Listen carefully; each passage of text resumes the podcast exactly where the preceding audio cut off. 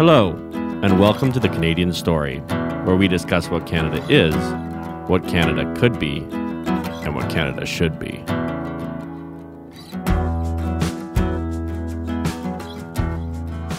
Hello, everyone, and welcome back to another episode of the Canadian Story. I'm pleased to have uh, Jason Hewlett here. Jason, why don't you uh, share a little bit about yourself and what makes you tick and who you are with our listeners? Well, uh, gee, best way to explain myself. I guess you could say I'm kind of a, a podcaster, filmmaker, broadcaster, journalist uh, who's been hosting a podcast that was also a primetime radio show called From the Basement for 11 years. And it's like an entertainment program, you know, movie reviews, B movies, that kind of thing with my, my uh, co host, Sean Knippelberg. Uh, I also, I'm a writer uh, who wrote a book called I Want to Believe One Man's Journey into the Paranormal uh, chronicling uh, Peter Renn. He's been a paranormal investigator for 27 years, 28 years now, and he's done it all over the world. Uh, he's someone I work alongside with because we formed the Canadian Paranormal Foundation. So yeah, I'm, I'm a, technically a ghost hunter, I guess. a real one. I love it. I love it. um, who loves movies? you know, so right, that's kind of how the two right. things came together. And I was a, I was actually a journal, journalist, like a mainstream journalist, crime reporter for 10 years here in Kamloops at the Kamloops Daily News until it closed in 2014. So that's where the bulk of my experience comes from journalism film and ghosts. So it's i, I love that. I i also have another podcast called uh, really true fiction where we talk about our favorite uh, movies and books and like kind of the existential truths you can find in them. So I, am sure we have some uh, camaraderie on our enjoyment of, of film and story and narrative in general Nice. Yeah. Oh, I love stories. I mean, I think that's the basic thing that drove me. Like, like I, you know, I saw Star Wars when I at a drive-in when I was five. So I think it was like 1977 or 78, and George Lucas just warped my brain. Right. So I got right. so infatuated just with what he did. I, I've had a huge interest in film, but stories and stories is what led me to want to be like a journalist. I cared more about the stories than you know the crime and all that, which I don't know is right yeah. or wrong. But and then even with like you know the ghost hunting and stuff, there, a lot of the places we go to, there's a history there you know, and I like to dig into that history and find out what it is and how it's, you know, allegedly impacting people in the modern in the modern times. So, story, love of stories and narrative is a big part of what I do. Uh, and uh, well, speaking of that, this is the Canadian story, so we have to ask you before we get into uh, this episode, which I'm really excited about. What do you love about Canada? You know, it's I've never, I have, I, I shouldn't say never. I lived in Australia for a year, which is my only real way to kind of compare a country for any length of time. I've traveled a lot. But I think what I like about Canada, especially out here, you know, in British Columbia, is it's until COVID hit, we were all pretty relaxed. you know yeah, what I mean? Yeah. We sort of took, yeah. took things in stride. Um, not too, don't stress about too much. And I think so. There's that aspect of it. So the people are very much generally like the, the stereotypical polite, pretty chill folks. I hope that returns now that things are getting back to normal. But I love the scenery here. I mean, I've seen a lot of beautiful scenery, like you know, in, the UK and Australia and Hawaii and such. But you just you can't beat Canada for its lakes and its mountains and its its forests and just the amount of space we have. We've got a huge landmass and a small population, and I like that. You yeah, know, yeah. There's a, an openness to everything, right? Yeah, which has made the last 15 months pretty easy because I can just take off in the woods and go hide somewhere when I had enough of, you know, staying right. in my room. So it works out all right. Yeah. Yeah. Well, that is, that's been one of the benefits, I think, for all of us is just the ability to escape to the, the countryside. I think if we didn't have that, it'd be pretty devastating. So I, I really so. want to go into this, uh, you know, paranormal activity, your, your quest to like research this, be a journalist about it, kind of un- try to understand it. Walk us through this journey. How did it start? Where is it at? What have you learned? Well, if you talk to anyone that does this uh, with any sort of seriousness, it always stems from something that happened to them when they were a kid. Like I, have talked to a lot of people that have done this job, job, job, quote unquote, um, and they all had experiences as a child. And I kind of had two that I usually refer back to. One when I was like five or six which I mean, I'm 49, so it was a long, long, long time ago, but it still sticks in my mind. Uh, my mom and I were drove to pick up a friend of mine. He was going to come over and sleep over. And I was waiting in the car for whatever reason, and my mom went to pick him up. And I know she was at the door talking to my friend's mom. I'm hanging out in the back seat of this hatchback and looking at the road, and there was no one on the street anywhere. And suddenly, this face appeared in the back window, like someone was on the other side of the screen. And it one second it wasn't there, then it was there, and then it was gone. Uh, I might have lingered longer, but it freaked me out so much I hit the floor. I just couldn't look at it. And I, I describe it as this weird mongoloidish looking Jason Voorhees esque face without the hockey mask kind of thing. Right, right. Yeah, and it just freaked me out. And I kind of hit the floor and I just waited down there and I until I heard footsteps approach. And I went up and it was my buddy. And I kind of said to him, Did you just like pop up at the back window and try to scare me? I can't remember the exact words, but that was basically it. And he's like, No. I'm like, Do you was there anyone around? He says, No, I haven't seen anybody on the street. My mom came up and I asked her, and she's a teacher, so she dismissed it as being, you know, just me and my imagination kind right, of going right. wild.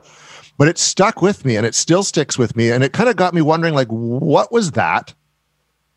And if it was something, what caused it? Where did it come from? So I kind of that started sort of the train rolling. And if you know a show would come on TV, like you know In Search of or something, I'd want to watch it. To you know anything with ghost related, I would, even though it'd scare the crap out of me. Um, and then when I was about 13, 14, uh, my parents had a cabin on a lake that's about an hour from town here. I live in Kamloops, British Columbia, and I go out there a lot. And I quite often bring a friend along with me because we'd go for like weekends or weeks, you know, especially in the summer. And we were free range kids. So my parents would just like be home for like, you know, lunch, dinner, bedtime. So we would just go wander around all day and come back. And there's always this one route into the woods from the cabin that we would take. And we'd come down for supper, ate, cleaned up, and decided we wanted to go back out one last time before it got dark. So we're taking this route back up. And underneath this tree that we had passed an hour, hour and a half earlier, which the ground was around it was completely covered with pine needles. It was a pine tree. All the pine needles have now been cleared away. There's this little fire pit, like not a big, big human sized one, but a little one. And there's this lean to built.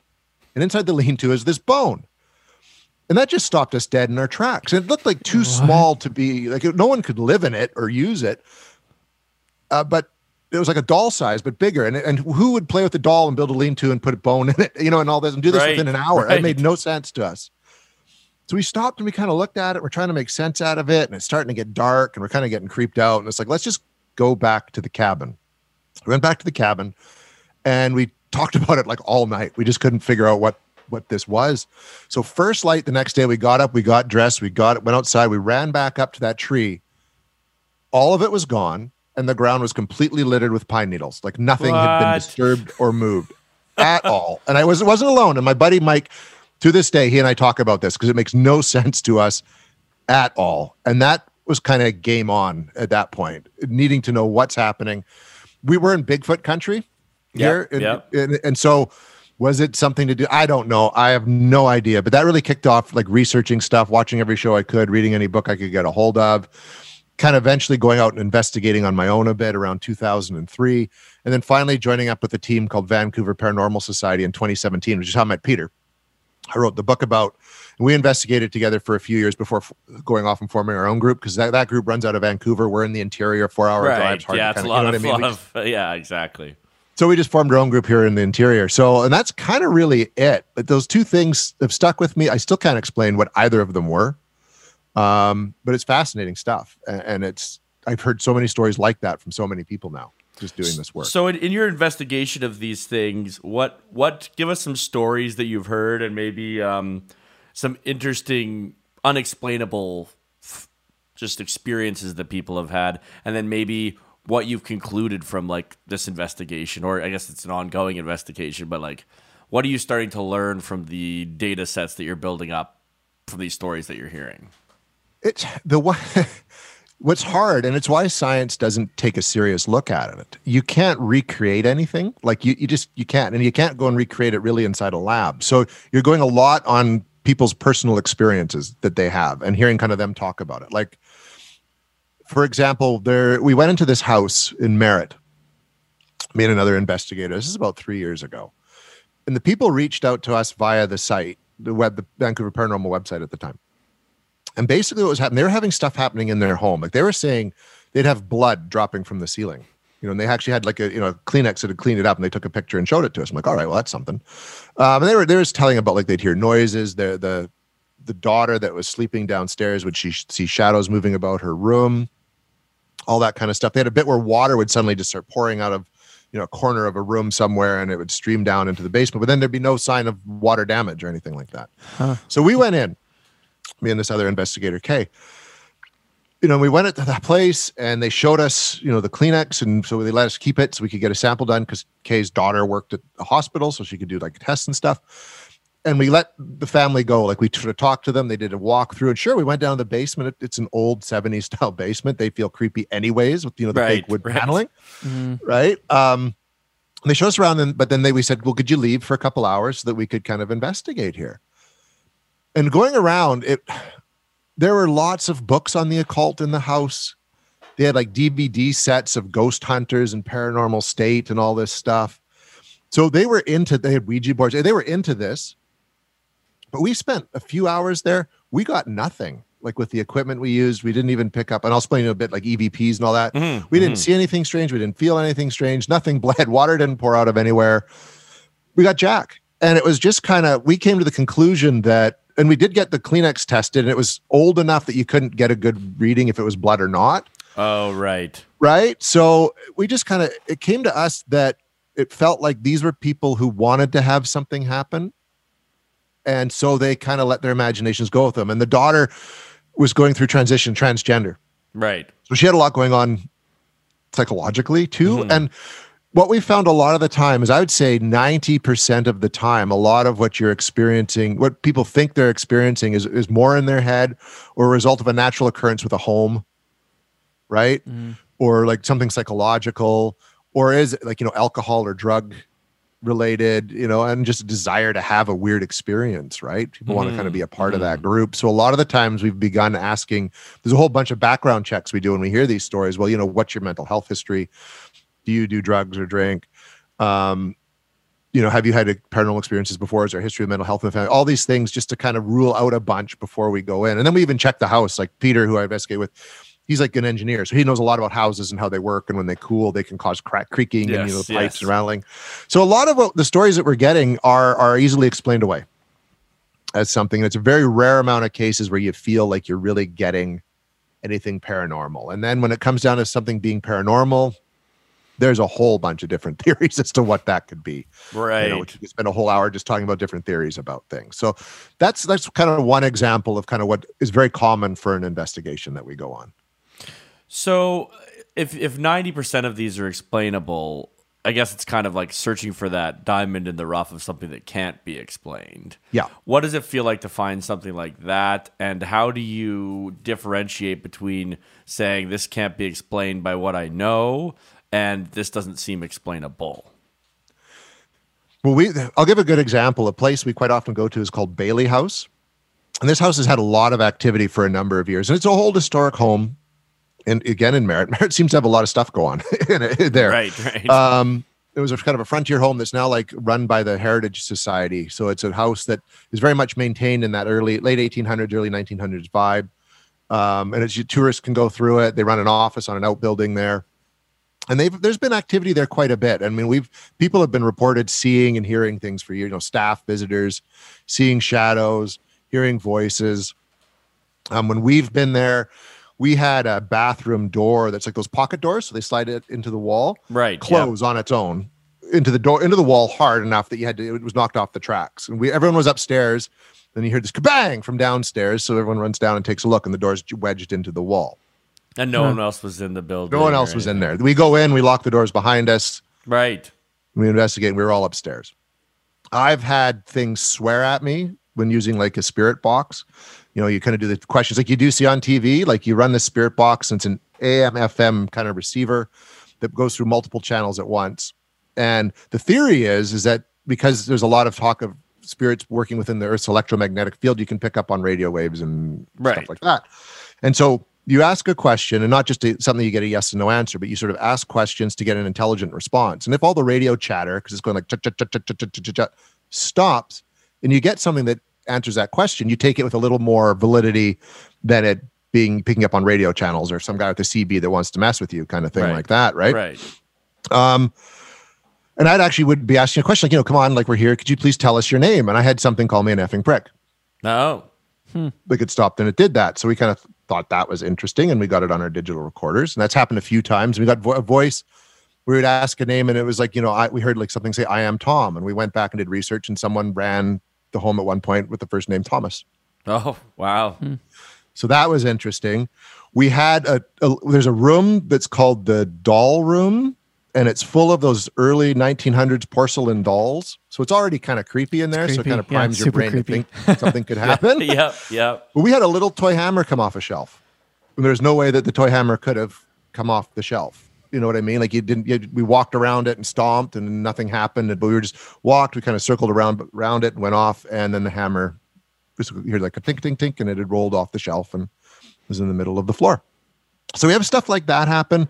The most dramatic bit of evidence, closest thing I'd call to evidence that we got, is we were in the basement, and we'd set up a laser grid and a laser grid is exactly what you sound like. It's a device that you set up and it shoots these grid lasers across a wall surface or throughout an entire room. You can kind of set it up 360 degrees.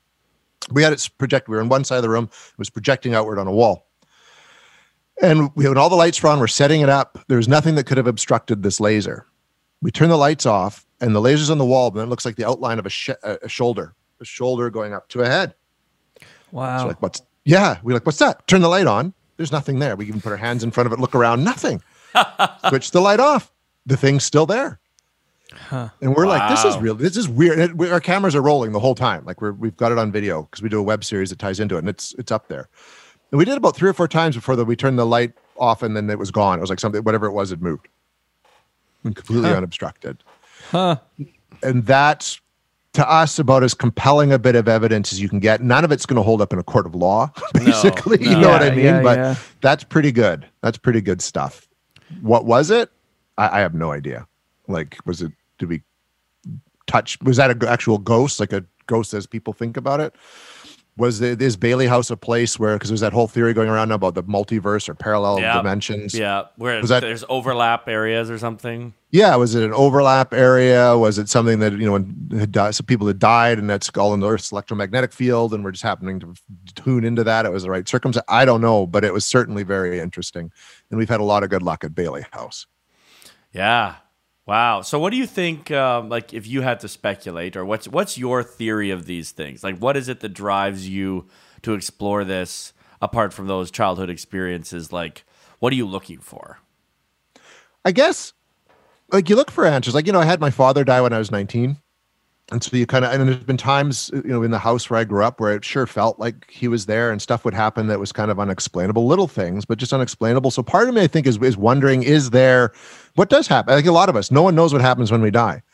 And i think it scares a lot of people. If you're not religious you know and you yeah, don't think you're yeah. going to a heaven is that it? You know what i mean? Like is that the end of it or does something carry on? Do we go on to another plane of existence? Is it do we pop up in a multiverse somewhere? You know because people talk about feeling like they've had past lives or reincarnation. Does that explain it? So i think i just i want like a lot of people i just kind of want to know what happens. Is, is death the end or is it just the beginning of something new you know and i'm starting to get to the point where i'm feeling well there's definitely something that goes on afterwards i don't know which one of these different theories it is um, but i think there's enough for me to know that I'm, I'm pretty comfortable in the fact that something does happen after um, and, and we won't really know for sure till we're there. yeah, yeah. Like sure, we don't know. Do you have any theories as to like? okay, so in in the movies and, and and stuff like that, people talk all the time about how spirits get stuck. Do you mm-hmm. have any anything to say around that? Like, so the the example would be if someone was wrongfully killed, they would be stuck in a place for whatever reason. Do you have any experience with that sort of idea? Yeah, I've had it, and, and it's a it's a topic that's pretty hot right now. Like we we've investigated a, a residential school.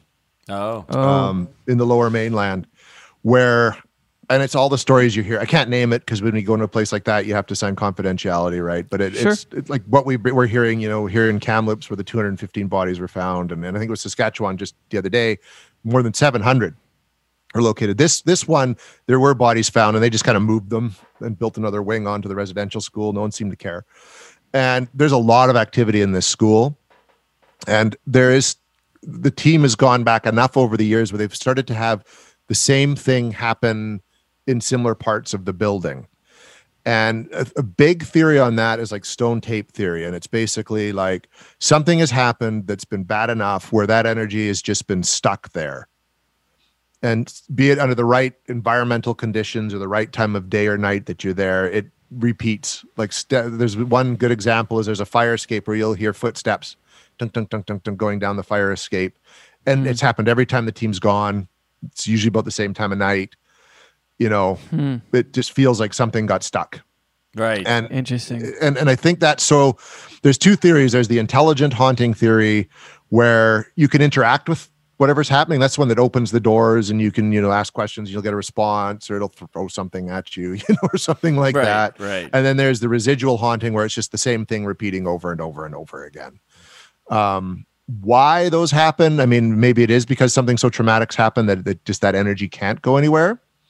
Um, I know a lot of religious people talk about um, like sure we go to heaven or or to hell, but there's kind of a transition period where you're in purgatory, and every spirit sits in purgatory until judged.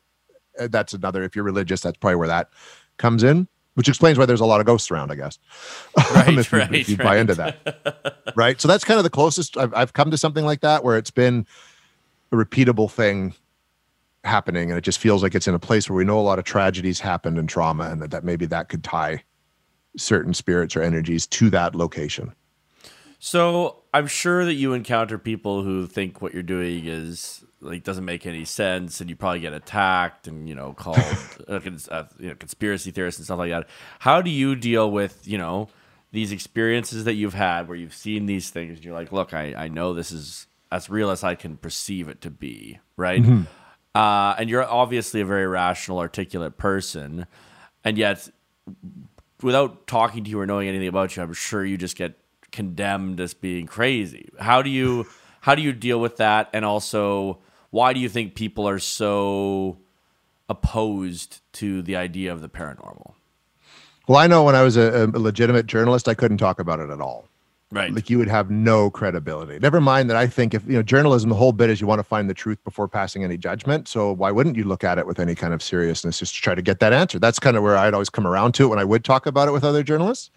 Um, it's interesting because it's less of a taboo subject now. It feels like than even say ten years ago. I mean, there's shows every TV network. Like the Travel Channel isn't about travel; it's about ghost hunting all over the Right, world, right? right, Like these shows are super popular. It's very much in pop culture. Horror movies are big. The Conjuring movies, I think, have pushed this whole subject matter right into the mainstream. We've got the UFO report, you know, allegedly coming down any moment Looming. now. Yeah, it's looming. Looming, right? it's like, come on. I, It's although I think we've for heard all we're going to hear about that Right. in all the stories in the last month or so. So I think like now it it's a lot of people I talk to actually think it's kind of cool because it's Right. hip, right? Like it's Yeah. hip now. Right. Um, so I, I I don't get too much flack, but there's definitely a time where I just didn't, and then people would look think I'm nuts. You know, my mom thought I was crazy for even caring. You know, uh, so I just I just kind of keep pretty quiet about it for the most part. But I noticed in the last few years, even at jobs I've had, people are like, "Oh, "That's kind of neat." You know what I mean? And then and always always around Halloween, some radio show wants to have you on to talk about right. Classic. ghost hunting, right? of course. Classic. yeah, yeah, yeah, yeah. Um, so I think, yeah, I think the paranormal's just become more accepted now, and I think because I think people want, especially after a year, you know, and a half like this, people I think are just thinking there's got to be more to life than get up, go to a job you maybe don't really like, to make money, to buy crap you don't need. You know, like the whole Fight Club speech Yeah, that Brad yeah. Pitt gives. Oh, yeah, yeah. I think people are starting to really think that way now. And there's got to be more to it. And I think there needs to be people are starting to realize that there's a consequence to just living a selfish, self-indulgent life. And I think that's also why those that don't believe it don't want to think about it. Yeah, they don't want the consequences. They just want to go on living their life and eating their cheeseburgers and buying their TVs. They, you know, and they just don't want to think about it. And I think there's a fear there that they probably know that that, that, that there's a consequence anyways. They just don't want to acknowledge it. At first, they don't want to even acknowledge that they're going to die. Yeah, Yeah. Right? Well, Most no, people I don't even wanna couldn't think agree more. That I mean, I, I'm a lot of the thinking I'm doing right now in my private time is about why have we become so terrified of death?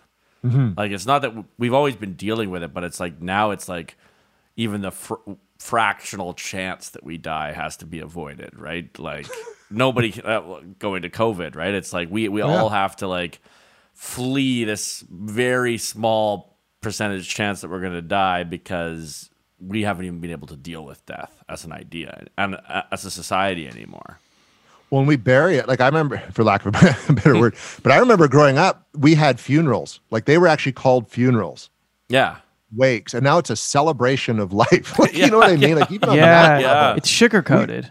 it's they sugarcoat it, right? And and they know you know you're not allowed to grieve publicly, which I think impacts people even more. Whereas you look at other cultures, Middle Eastern cultures and Asian cultures, where they they'll just all sit in a room and cry together. And I yeah. mean that's got to be pretty cathartic. I think like that's a great way to handle you would it. Think so, yeah. And, you know, yeah, and acting all stoic and not you know not caring yeah. about it. Yeah. It is, or even the mentality, everything's good. You know, everyone's yeah, saying everything's is. good. Everyone's having a great day. You know, even though like you lost your job. Nope, best day of my life. You know what I mean? Like yeah. you just, we don't want to deal with it. I think that's part of why people who don't believe in the paranormal or who make fun of people who believe in it or take, take it seriously are the way they are, because you're putting death in their face. Because yeah. the paranormal usually has to deal mm with either ghosts or things like UFOs or monsters, and all that's out of their realm of control, and they can't control that if they're real. Like if the UFO report shows, yep, there's aliens. They've been visiting us for 100 years, for, since the dawn of time, and they're around us all the time.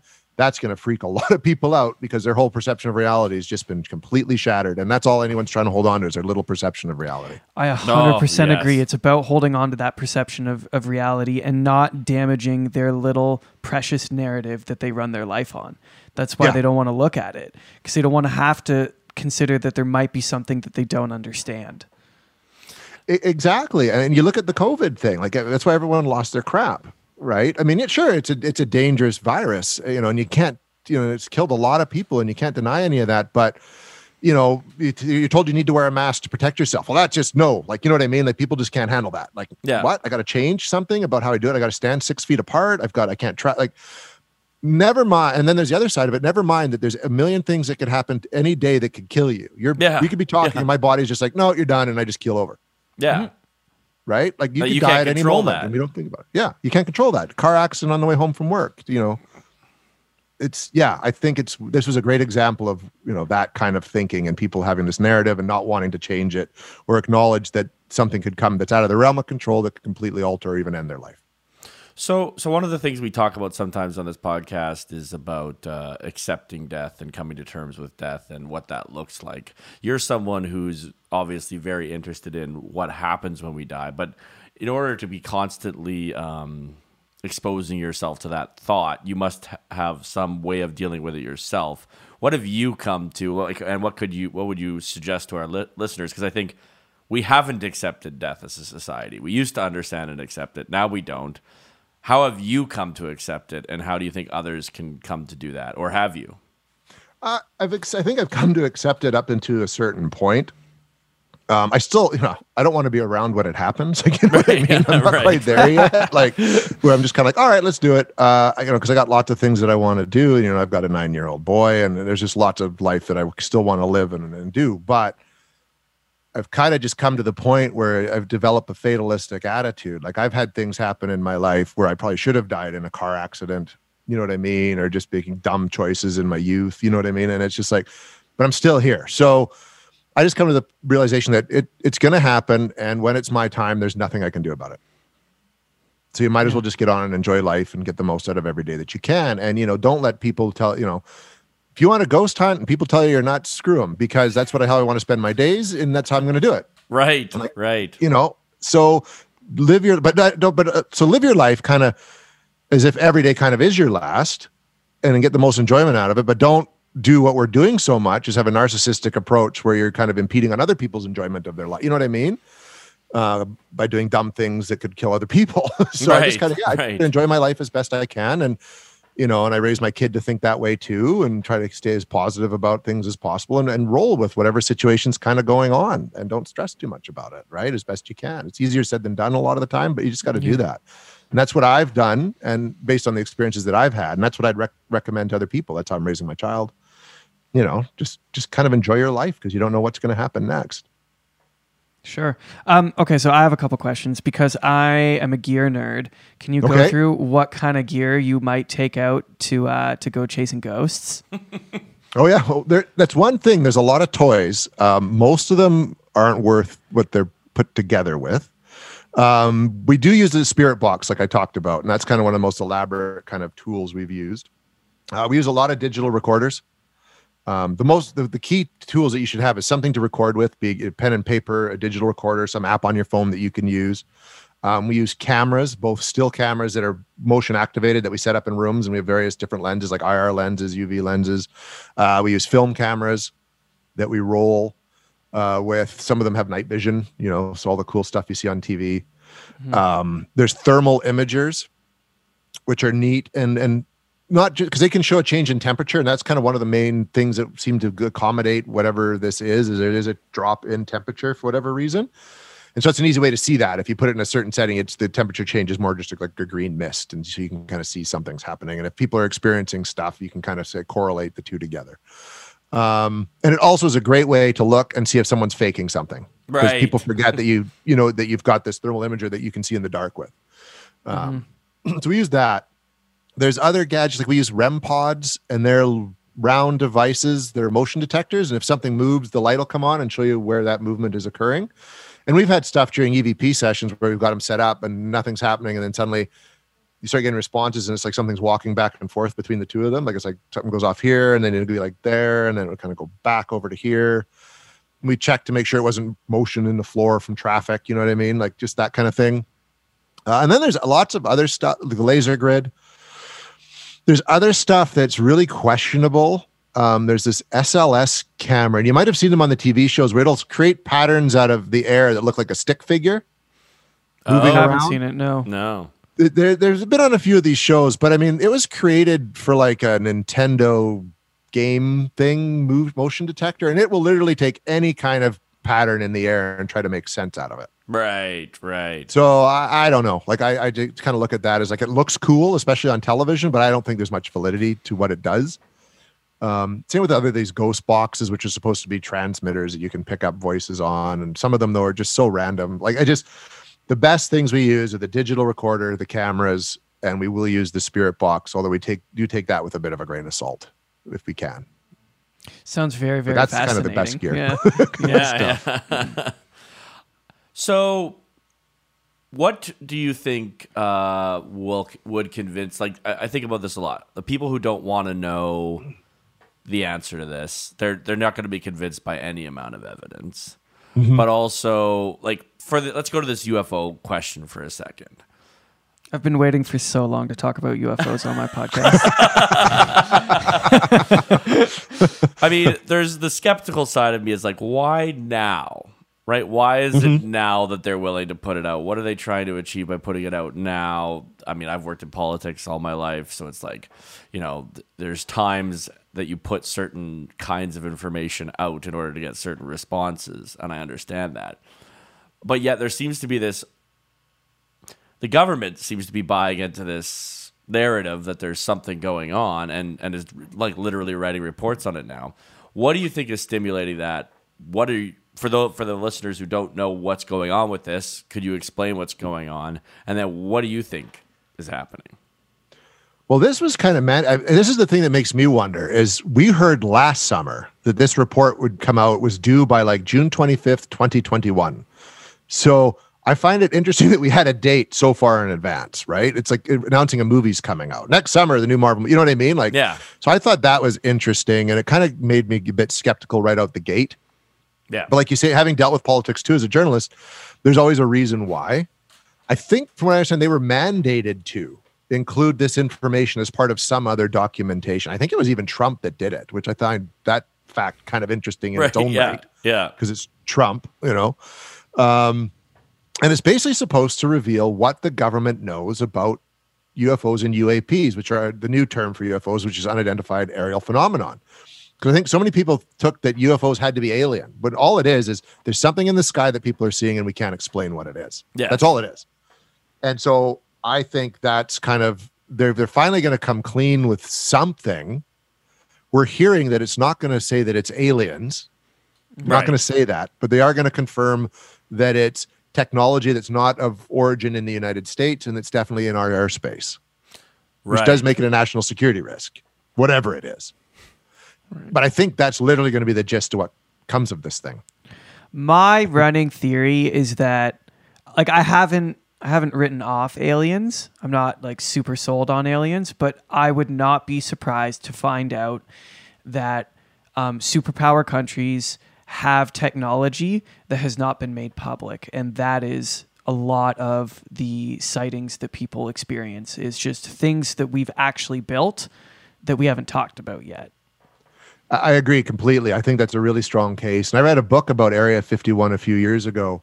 It was written by an LA Times journalist, so it had a bit of validity to it. And that's what she had gone and looked at. And a lot of this is just there's all those sightings started started in the 50s and 60s when the Cold War was really taking Yeah. off. Yeah. And a lot of the times it was literally, yeah, spy craft from both countries spying on each other, mm-hmm. flying around. They had technology no one could explain. I think even one of the stories ended up being ba- that Bridge of Spies with Tom Hanks was kind of based on one of the, the U.S. aircraft crashed in Russia, and that's that's kind of the whole that Right. movie's about. So yeah, I, I I agree with you. I think a lot of it is is a lot of stuff that just other superpowers like China, U.S. USSR, you, you know, USA all have, and that's I think what a lot of it is. And I think they're getting to the point. People are seeing so much of this, they have to say something. Right. Yeah, they're having trouble keeping it under wraps. You can't anymore. Like with all the cameras and Yeah. technology, everything's got a Yeah. camera in it and a scanning technology. Uh, yeah. So I think that's a, a lot of it is just super spy craft. Was it from Alien Origin in Roswell when the big crash Well, happened? Maybe. there's, argument for that. Yeah, There's argument, it's, right? It's interesting. It's interesting though because I've done a bunch of research into this sort of thing. It's interesting you, that you mentioned Cold War because a lot of these original sightings were around launch facilities during the Cold War, and what they would describe is that these things would come by that they couldn't explain, and all of their new like nuclear missiles would go offline. Yes. Yeah. And that's still going would, on. Which would be pretty useful in the event of nuclear war. which le- which again leads me to believe that I actually just think this is technology that we have that we've kept under wraps because If they cer- know we have it, then yeah, you want to keep it a secret from other countries or your citizens so that they're not freaked out by it or whatever. But it, it protects, I think it protects not only the technology, but a story of something else that's going on that they also don't want to talk about. That whether that I- I- be I I nuclear threat or or you know the like the threat of war, whatever it happens to be. Like that's kind of the way I see it. I haven't written aliens off. I kind of hope it's true, but like what's uh? I, I I'm assuming you know the Fermi paradox. that I haven't. No. That's okay, that's a new so I'll, I'll explain it because it's one of my favorite uh, little factoids. But um, so there's this. It's it's it was kind of invented in, or the idea was kind of invented about 70, 80 years ago. But the question is, okay, so if life is common, there's more planets in our galaxy than there are uh, grains of sand on Earth, right? There's so many planets out there that if life is common, then we should see basically the the galaxy teeming with life. We should see life everywhere. There should be so much evidence of life because because the galaxy is so old. Life should have evolved. You know, interplanetary species should have should be common, and there's silence. Mm-hmm. Es- like essentially, we we see nothing, we hear nothing. Where is everything? So there's kind of different ways of explaining this. So it's like if life is common, where is it? This is kind of the Fermi paradox, right? Okay. And so there's kind of four or five different theories that go along with that. The first being, well, we're a zoo, right? So basically, the the rest of the galaxy said, don't let them know we're here. We just want to preserve them as some kind of natural, you know, evolving being. And when we reach a certain level, they'll come and welcome us into the family, right? So that's one. The second is that actually life is incredibly rare and that there's something called the Great Filter, which essentially you know, life evolves to whatever an animalistic state on many planets, but you know, it never evolves to the point of, of consciousness. And if it does evolve to the point of consciousness, it kills itself before it gets off planet. And so essentially, you know, the great filter, and we don't know within that paradox which side are, of that filter are, are we're we on that? right? we, we don't know. And then I guess the, the, the third option is that there's something incredibly malevolent, like a malevolent uh, race of beings that is hunting everyone. And so everyone is staying as quiet as possible in order to avoid being. And then here we are on Earth just bl- broadcasting Yeah. as much as we can. And the Is anyone out there? We're over here. Come get us. yeah. Um, and I like I like it for a number of reasons, but I think the most important being it's like, where is everybody, and what does that say about us? Right? I wonder if it's like, do you remember like there was that Star Trek bit where we didn't know that other like Vul- the Vulcans didn't show up till we achieved space travel and they Yes, came down to yeah. basically warn us about tra- I, I wonder if there's a bit of that, if there are aliens, you know, if there's a bit of that going on. So that'd be like the second, the first. yeah, one, yeah, that would be the the, the zoo. We're the zoo. Yeah, Yeah. Because we haven't got really got off planet yet, except once. you know, yeah, that we know yeah, of, right? yeah, exactly.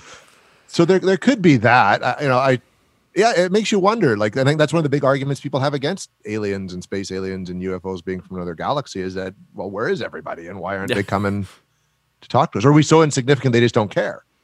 Right, Yeah. but like that's the weirdest part is like there's no evidence. You know what I mean? In the sense of like where are the radio waves? Either that or we're being lied to, right? That's the question. That's I think what a lot of people end up believing is like they're just they don't think we're ready to tell us that we are receiving signals, that there is communication going on. But if we don't assume that, right? If we don't assume that, let's just, you know, not working off that presupposition, but off this presupposition that, you know, our scientific data is not being messed with. It's like we don't see civilizations around other stars. We like, we don't see we don't we're not getting any electronic signal on any of our measurements from anything, right? And you would think there'd be chatter. I find that interesting because that means something ipso facto is true, which is as far as we know, we're the only consciousness in the known universe. We might not be, but as far as we know, we are. And what does that say about the, the future of humanity, right? Well, what is what should our goal be?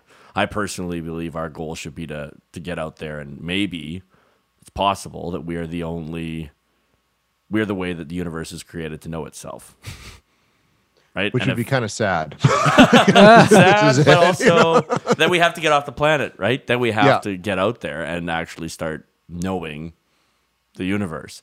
Um, but I'm, I'm I'm interested in um, like what your theory is on on. Do you think do you think we're it? What's your what's your read on what's out there? I I have a hard time thinking that we're it. You know what I mean? I I, really do. I mean, how like really like this is it? Like we're it? Like that makes no sense to me. I think there's got to be more out there.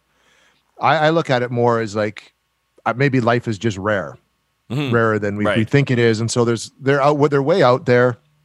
And maybe they just haven't got here yet, or if they are coming here, they are looking at us and just going, "Oh, these guys aren't quite ready yet. They haven't evolved mentally enough, or they're not going to be able to get off planet. So they're not a risk or a threat to anybody except themselves.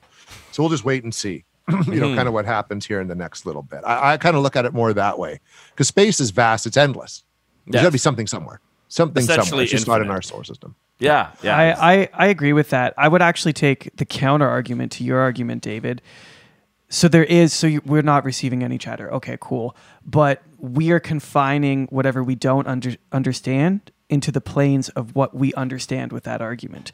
So just because we're not receiving some radio frequency from across the galaxy doesn't mean that they're not out there doing something different that we don't understand entirely. You know? yes, yeah, yeah. And I think by the sheer vastness of what is around us, not just within our own galaxy, but the fact that there are supposedly billions of galaxies around us, like it's got to be something. Yeah. Like just by pure like rational chance, you know? Yeah, yeah. I mean, it's it's a very. I, I love the topic. Have you dug into the pyramids, civilization seemingly springing up all over the world let's at go on once? that. What are your thoughts on that? Well, that makes sense, you know, which I think is kind of interesting. Um, like, is that it's like down in um, Central America, the big carvings in the ground, they they'll make no sense unless you're looking at it Yeah. from up above, right? Yeah, So I it wouldn't surprise me. I like the theory that you know we were starting to evolve. Something came and gave us just a little bit of a push now and then. I mean, you even had like you know Egyptians talking about chariots of the gods yes, yes. coming down, right? And those stories seem to be consistent across humanity. There's this idea that something has come from the heavens to help us. to help us and help cr- give things a push. So I I, I kind of look at it that way. I wouldn't be surprised if they have come. They're just they just come at chosen chosen moments to help us evolve a little bit. And maybe that's where again we could talk about the spy plane technology. Maybe that's happened too. They just kept it really under wraps or just warded it off as a weather balloon, right? Like I, I think it's kind of that to me is interesting. Um, and then it ties in like another part that said if you want to get really, we call it woo in the paranormal field. So if it's weird, but it's almost too weird to be for the paranormal field, we call it woo Right, right. Right. is that uh, John Keel, who of course wrote like you know the Mothman prophecies and all that stuff, he talked about these ultra terrestrials that have been around since the dawn of man, and they've been interacting with us consistently. They come from maybe another dimension or another reality, um, and they're kind of responsible for all this stuff we're seeing, which is the UFOs, the monsters, all this stuff, and it's them kind of manipulating and playing with us. The one thing that's interesting, and where I kind of give it a little bit of credit is UFO sightings are even recorded in the Bible. Right. Right. They've been recorded, like we just mentioned, chariots of the gods.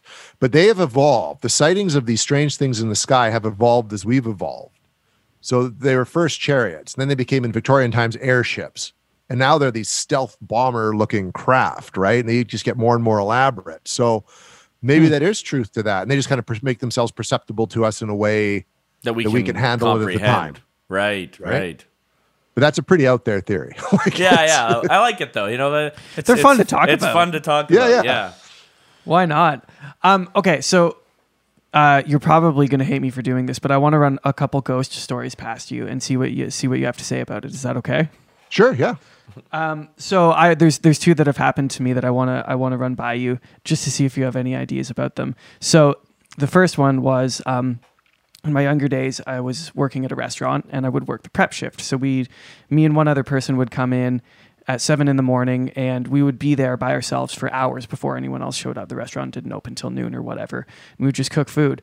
So I was standing at this like big prep table and the only other person in the building was on my right hand side.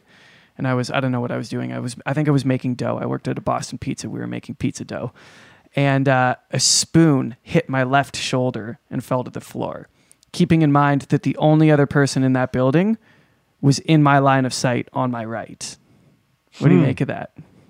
That's interesting. That is interesting. I mean, that is, and you felt the spoon hit and saw it kind of ting- tingle down like after I, it, it it hit me, and I watched it fall to the ground beside me. And there's no one that could have thrown it. Was, I looked through the whole building. There was no one else yeah. there. I was like, and how far was away was that? the spoons? How far away were the spoons? How far away could they have been? Uh, in a drawer, like not far, but in a drawer. That's pretty interesting. Yeah, like, yeah. I was. It's. I'm. Uh, hey, I'm stumped. and is, what's and interesting. I mean, the, what's interesting sorry, is that's that, like the, the, toy hammer thing. That's yeah, you know exactly. I mean? like, and I'm not the only person who's had uh, weird stuff happened to them in that building, which is why I brought up the idea of like spirits getting stuck or something getting mm-hmm. stuck, you know?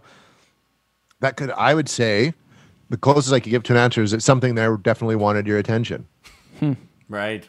Hmm. Right. Interesting. For whatever Sh- reason. Um, and I mean, and you hear these places that have had hauntings or alleged hauntings where there is stuff like that that goes on. Things get thrown around, glasses come off shelves. You know what I mean? Like it does happen. There's been lots of reports of that. And I mean, I'd say that was like a legitimate experience. Like that's well, I don't have an explanation for it. no, no, I don't. One? Nor I do I. The second one, the second one is pot- in a drawer.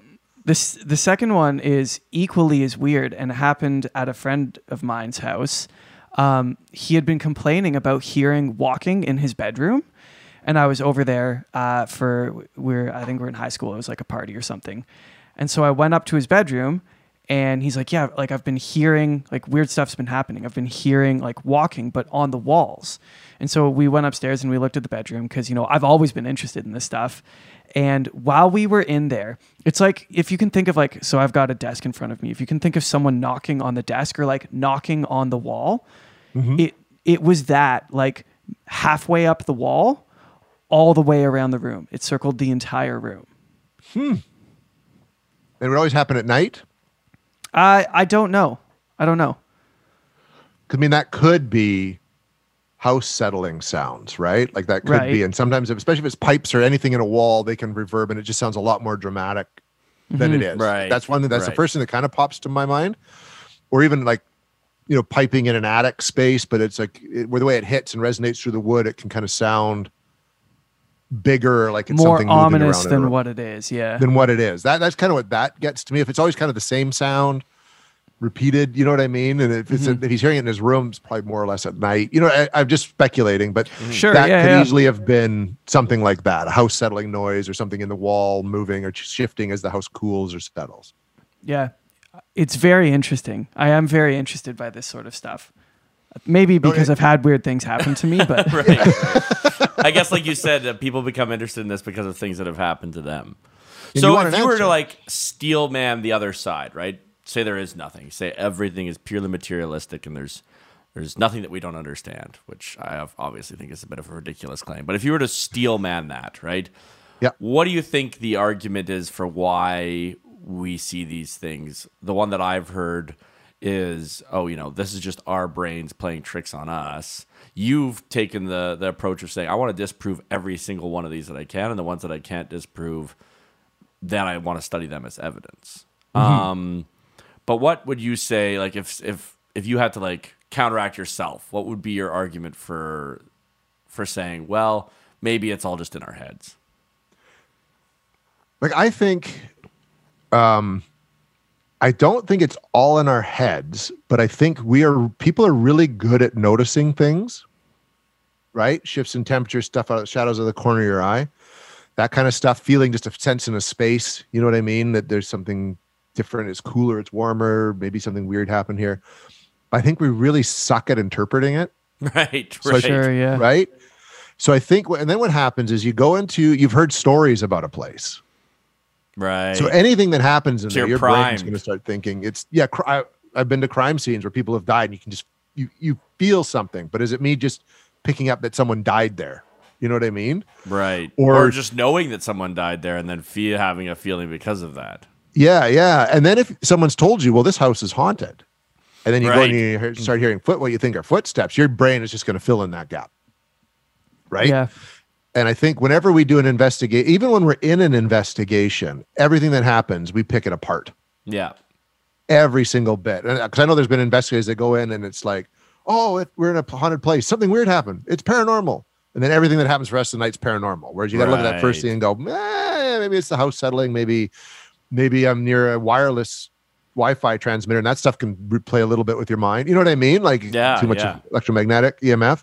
So I think what I would say on the other flip side is I think what happens is things happen that are natural that we suddenly interpret a certain way because we're primed to think that something could be more than it is. Right. Yes. Yes. Yeah. sure.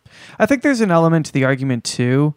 Um, the idea of energy. I don't like. Maybe it's not uh, specific beings that get left behind, but the idea that energy cannot be created nor destroyed. So hmm. if a body dies and energy leaves that body because there's no longer energy in it, where does that energy go? You know, which is the age old question like, what happens when you die, right? That's just another way of coming at it. But I think, like, I don't know what to think about like this whole energy thing, but like when you walk into a room and there's an argument, if you're paying attention, you don't have to hear the argument to know that there's something going on in the room. The room feels thick, like there's something there. So there is energy traveling in between us and there's energy that is in us that we don't fully understand yet. So what happens when we cease to exist and that energy remains, you know? Eh, that's a big thing that we we look at in, in this field as well right? Like it's just that it's not maybe so much a spirit but it's just that energy. Like you know the residential school thing all that negativity has to create a very negative energy and it just stays and maybe it's like you know those old mixed tapes from the 70s and the 80s where you could record on it your music and then you could re-record on top of it but sometimes you'd hear the old song and the gaps in between Right. Yeah, yeah, right. yeah. so maybe it's something kind of like that. That's how I like to explain it, right? Like that. That's just that old recording, just on, imprinting on the modern time. Maybe you know what I mean. I, I think Mm-hmm. in terms of scientific explanations for the paranormal, that's probably a good one. Like at least for ghosts, right? Right. Like that could just exactly the energy went somewhere and it's just playing in the Earth's electromagnetic field, and we pick up on it. Yeah. Well, and that's the the thing that I like to say to people who kind of poo poo these things, or you know, who say, "Oh, that's not that doesn't make any sense." Is I'm like, how much audacity do you have to have to think you've got everything figured out? Mm-hmm. We we know that our ability to perceive everything, including the color spectrum, the sa- uh, to hear, we we we are interacting with fi- uh, in, in an essentially infinite universe with finite tools, which are our senses. And I think it just goes back to what Zach was saying and what you were saying, but it's scary to realize how small we are. But it's also freeing to know we can't be right. We can only be less wrong. Exactly. Exactly. And I have a hard time with people who think they've figured everything out. Or rely too much on science that way. Science is as bad as any other organized anything, right? There's there's sort of cliques and there's a mindset, and then they just you know, and same with because it's a field where there's been hoaxes. Well, we don't want to get involved with that because then we could be ridiculed, and then we're not taken seriously as science. I think that so they just stay away from certain things just on the principle, like you know, people who are too educated do. You know what I mean? They don't Well, I want mean, their little world if to you get think rocked. about it, like, like, uh, the scientists and the the authorities that were at one point like condemned the idea of the Earth going around the sun because Yeah. it was that it was it was it didn't fit into their paradigm of reality. And Their I think narrative. their narrative, and I think we're that's what we're we're going to come to realize is the hopefully as the centuries come and go that that that just is not the appropriate way to approach the world. Yeah, I have a theory about science and religion and paranormal activity and everything that we do understand and don't understand. I think everything that we don't understand is provable by science, like religious experience, like paranormal experience, all of those sorts of things that like we as humanity kind of accept as being around because so many people speak of them, but we don't we can't like put a finger onto as like exactly how they happen. I just think science hasn't gone far enough to be able to figure it out, but I bet you however many years down the road it has to be, it's actually all provable. It's just that we haven't figured out how to do it yet. I agree. I think it's um I think it's all actually we call it supernatural or paranormal, but I think it's all very much a natural, normal part of the human experience. But it's always just been something oh just outside of it. I, I think back there's a there's a, a writer named Colin Wilson who wrote a book called The Occult, and he called it Faculty X. And he said we were way more in tune with whatever it was before we became civilized and built cities and lights. And We were just out wandering the prairies and had to survive on our own. I think we were way more in tune with all of it. But as we become more advanced and have this technology and create all this noise around us and consumerism and all this other junk that we just don't pay as much attention anymore because it's just we're, we're so distracted by everything else and i, don't- think I- yeah, exactly. I don't understand how anyone could look at a tree and not believe in magic. Yeah, Yeah. Or, or how did we go from being a single-celled organism to like a beethoven concerto Yeah, right Yeah, how- without some kind of nudge somewhere yeah, along the line something, something. right Exactly. It's it speaks of something that we haven't figured out yet, doesn't it? Yeah. When you look at the sheer insanity of our existence. The impossibility of ex- of life itself. yeah. The number of things that had to go right for us to exist. This is yeah it's absurd. startling It's, it's absurd. that we even made it right It's a miracle. pure by chance right? so Yeah. Well, uh, that was really, really fun, Jason. Thank Yeah. you so much for taking the time to join us. Unfortunately, we're out of time. Um, is there anything that you want to leave with the listeners? You want to let them know where to find you online so that they can read your stuff or watch your videos?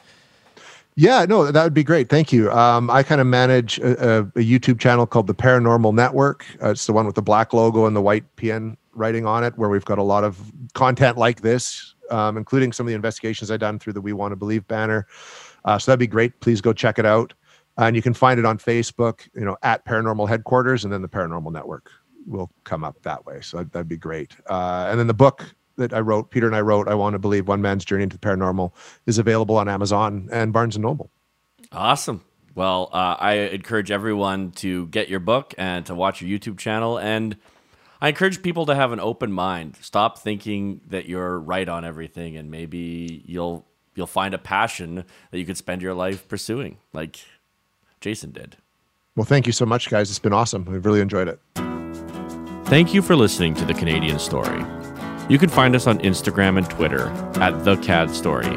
That's the CAD Story. If you enjoy this podcast, please share it with your friends and family. Let's work together to remind Canadians how great their country is.